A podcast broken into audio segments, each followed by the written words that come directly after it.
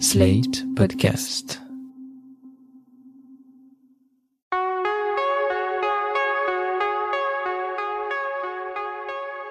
Je m'appelle Thomas Messias, je suis un homme blanc, cisgenre, hétérosexuel, et je dois dire que je continue à en apprendre tous les jours.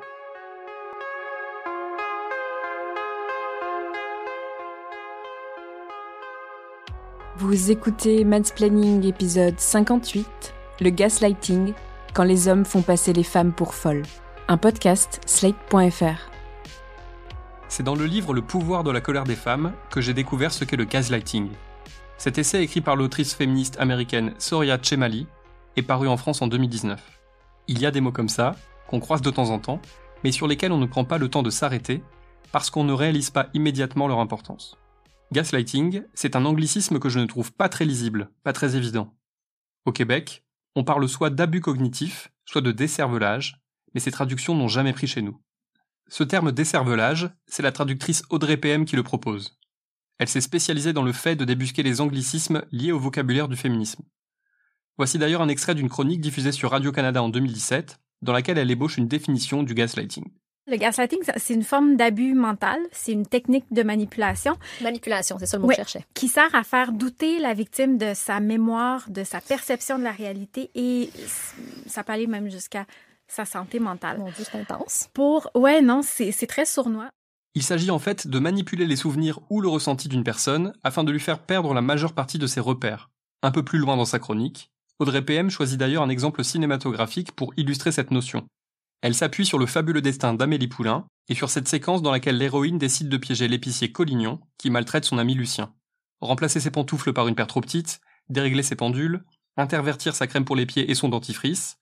En grippant les rouages du quotidien si bien huilé de ce sale type, Amélie Poulain lui joue un tour pendable, même si cet ensemble de farces anonymes n'a aucune chance de faire évoluer le bonhomme. Le terme gaslighting vient de la pièce de théâtre Gaslight de Patrick Hamilton qui date de mille neuf cent trente-huit. Elle fut adaptée deux fois au cinéma dans les années quarante, dont une fois par Georges Cukor en mille neuf cent quarante-quatre. En français, le film s'appelle Hantise. Ingrid Bergman, qui a reçu un Oscar pour son rôle, joue une femme qui se pense atteinte d'un trouble mental. En réalité, elle est juste la victime d'une vaste entreprise de manipulation orchestrée par son nouveau mari, qui tente de la faire interner pour mieux récupérer sa fortune. L'une des premières techniques employées par le mari consiste à faire régulièrement disparaître un tableau du mur de leur salon, et à lui faire croire à chaque fois que c'est elle qui l'a enlevé. « Allons, Paula, ce serait mieux d'aller dans ta chambre. »« Nous, nous devions aller au théâtre. »« Oh, ma chérie, tu me parais trop nerveuse pour que je t'emmène au théâtre. Viens maintenant. »« Grégory, si tu crois que j'ai décroché le tableau du salon... »« Si. »« Si tu crois que je l'ai décroché aussi les autres fois, si je fais tous ces actes insensés, fous, inconscients. Car quel nom donner à ce vol de tableau, c'est que je ne sais plus du tout ce que je fais. » « Eh oui, Paula, tu as raison, j'en ai peur. » Dans le film de Cukor, on constate que cette technique a plusieurs effets. Elle pousse la pauvre femme à douter de sa mémoire, de sa perception de la réalité, et elle contribue à accentuer l'emprise qu'exerce son mari sur elle. Persuadée qu'elle ne peut plus affronter le quotidien toute seule, elle s'en remet totalement à cet homme, lui qui semble si calme et si maître de ses émotions. Ce schéma, on le retrouve dans des dizaines et des dizaines de films, et ce n'est pas un hasard si à chaque fois ou presque, les hommes sont décrits comme les instigateurs du gaslighting et les femmes comme les victimes de ces manipulations. J'ai consulté une étude publiée par l'INSEE en deux mille seize qui porte, je cite, sur les atteintes psychologiques et agressions verbales entre conjoints. Le sous-titre est sans équivoque puisqu'il évoque, je cite, des atteintes plus fréquentes et plus graves à l'encontre des femmes. L'étude explique notamment que les hommes et les femmes sont tristement à égalité sur certains points, comme le fait de subir des manifestations répétées de jalousie. Les femmes sont en revanche plus nombreuses à évoquer des comportements dévalorisants, des insultes, des menaces et des actes de contrôle. Elles sont également plus nombreuses que les hommes à cumuler différentes formes d'atteintes psychologiques. Et donc, disais-je, ce n'est pas un hasard si au cinéma, les gaslighters sont principalement des hommes. C'est une figure très prisée des auteurs et autrices de thrillers, qu'ils soient d'ailleurs fantastiques ou non. Par exemple, dans le film Apparences de Robert Zemeckis, quand la femme jouée par Michelle Pfeiffer affirme lors d'un dîner que sa nouvelle maison est hantée, son mari joué par Harrison Ford la rabaisse en riant. On ne le comprend pas tout de suite, mais c'est du gaslighting. Attends de voir la propriété, elle est magnifique. Elle est magnifique. Je m'en doute, tu verras. Elle est hantée. Claire y entend des choses. Quoi? Qu'est-ce que tu entends? Quoi? Euh, je ne sais pas, j'ai entendu euh, des voix, des chuchotements. Un tableau est tombé. C'est quoi? Attendez une minute. Qui, d'après vous, cela peut-il être? Je sais parfaitement qui c'est. C'est mon vieux père. Il est fou de rage parce qu'on fait trop de bordel chez lui. C'est du gaslighting parce que sous les moqueries rigolardes et condescendantes se cache un terrible secret révélé en fin de film. Sans trop entrer dans les détails, on finit par saisir que si la maison est bel et bien hantée, c'est que le mari a beaucoup de choses à se reprocher. On comprend également que son soutien teinté de cartésianisme est totalement bidon, et que s'il a essayé de faire croire à sa femme qu'elle avait la berlue, c'était uniquement pour sauver ses propres fesses. L'adaptation ciné du best-seller La Fille du train offre également un bel exemple de gaslighting, avec cet homme qui tente de semer le doute le plus longtemps possible dans la tête de son ex-femme, jouée par Emily Blunt. Alcoolique, elle met du temps avant de comprendre que c'est lui le coupable du meurtre dont elle a été témoin. Et c'est de cet état de faiblesse que l'homme entend profiter jusqu'au bout, d'abord en affirmant sans rougir qu'il n'a rien à voir avec le crime, puis en tentant de rejeter la responsabilité sur elle. En fait, tout ça, c'est de ta faute. Si... Si t'avais pas été là, ce soir-là... Je me serais jamais énervé.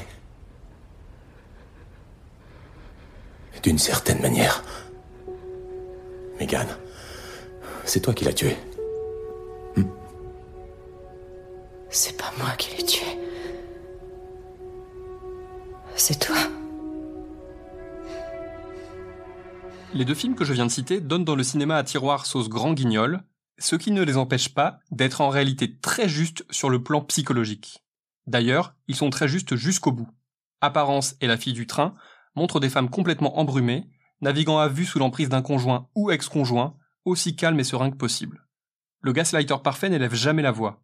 Il montre au contraire qu'il n'y a aucune raison de s'énerver, que tout est sous contrôle et que lui gère très bien les choses. En revanche, une fois démasqué, il devient extrêmement dangereux car le sentiment de ne plus avoir le dessus fait ressortir toute son agressivité. Les gaslighters de ces deux films n'ont rien à perdre, puisqu'ils ont tous les deux tué des femmes et qu'ils savent que la prison les attend. Mais il n'y a nullement besoin qu'un crime ait été commis pour que le gaslighting finisse par laisser la place à des violences physiques. Et de nombreuses victimes peuvent en témoigner. Les personnes qui pratiquent le gaslighting ont également tendance à retourner les situations, à se victimiser même lorsqu'elles sont clairement les coupables. Comme disait Jacques Chirac, plus c'est gros, mieux ça passe. Dans La Fille du train, on accuse l'autre d'être responsable du crime qu'on a commis. Et dans Jessie, adaptation pour Netflix du roman de Stephen King, on se lance dans une vaste entreprise d'autoflagellation face à une femme sans défense, menottée au lit conjugal alors qu'elle s'en serait bien passée. S'il te plaît, détache-moi. Ça ne nous sauvera pas, Gérald. Tu le sais bien. Je me sens ridicule. D'accord.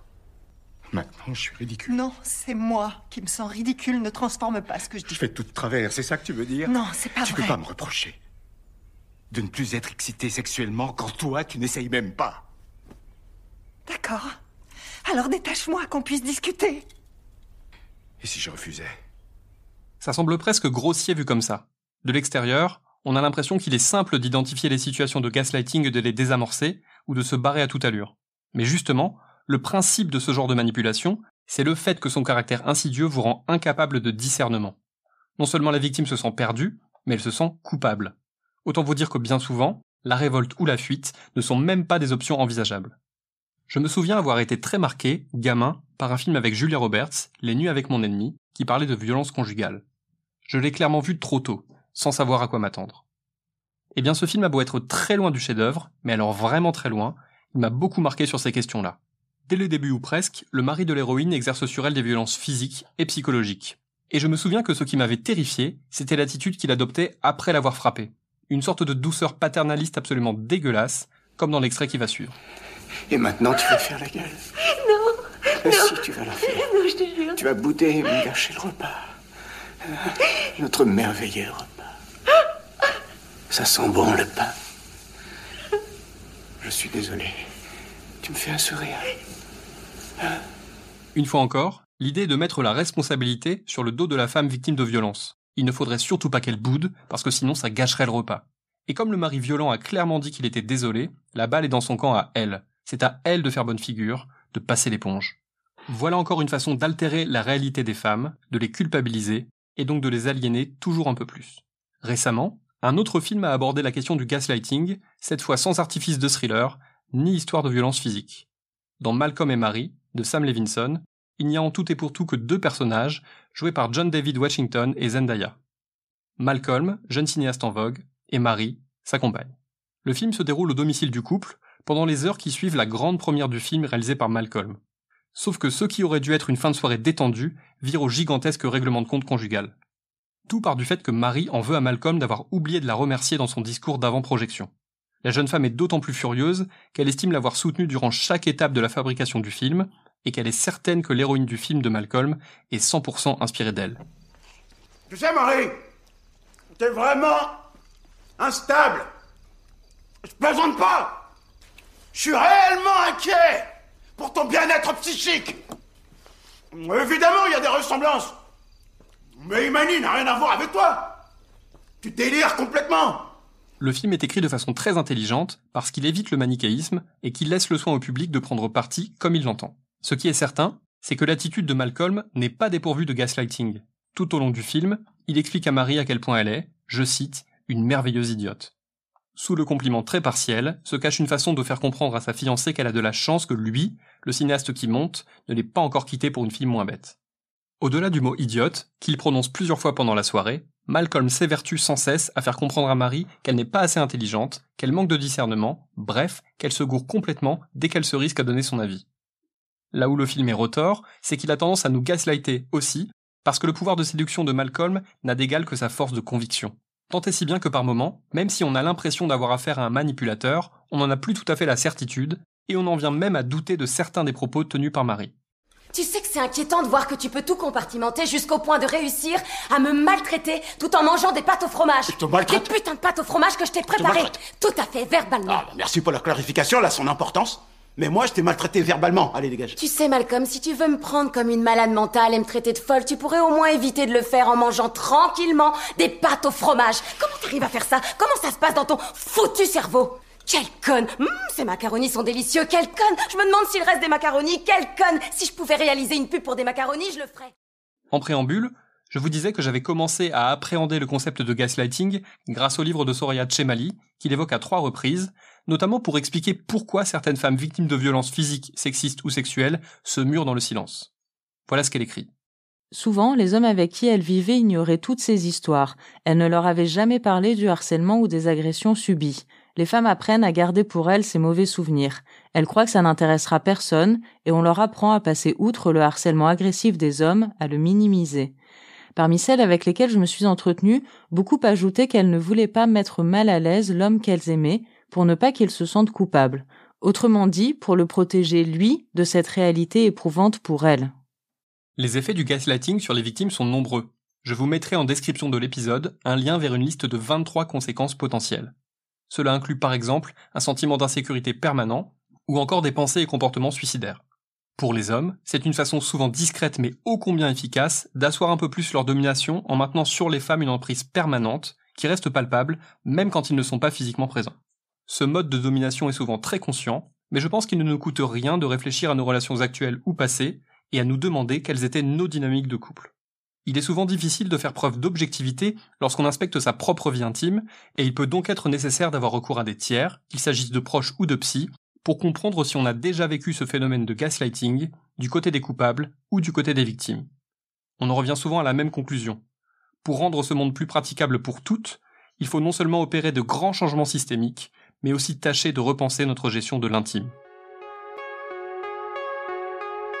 Voilà, c'était l'épisode cinquante-huit de Mansplaining, un podcast de Thomas Messias, produit et réalisé par Slate point F R, sous la direction de Christophe Caron et Benjamin Ours, avec Aurélie Rodriguez.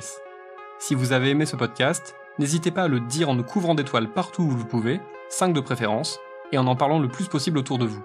Toutes vos remarques et vos questions sont les bienvenues à l'adresse suivante, mansplaining arobase slate point F R. Vous pouvez aussi me contacter via Twitter ou Instagram, mes messages privés sont toujours ouverts. Toutes les références aux articles, œuvres, vidéos citées se trouve dans la description de ce podcast. J'espère que vous tenez le coup. À dans quinze jours.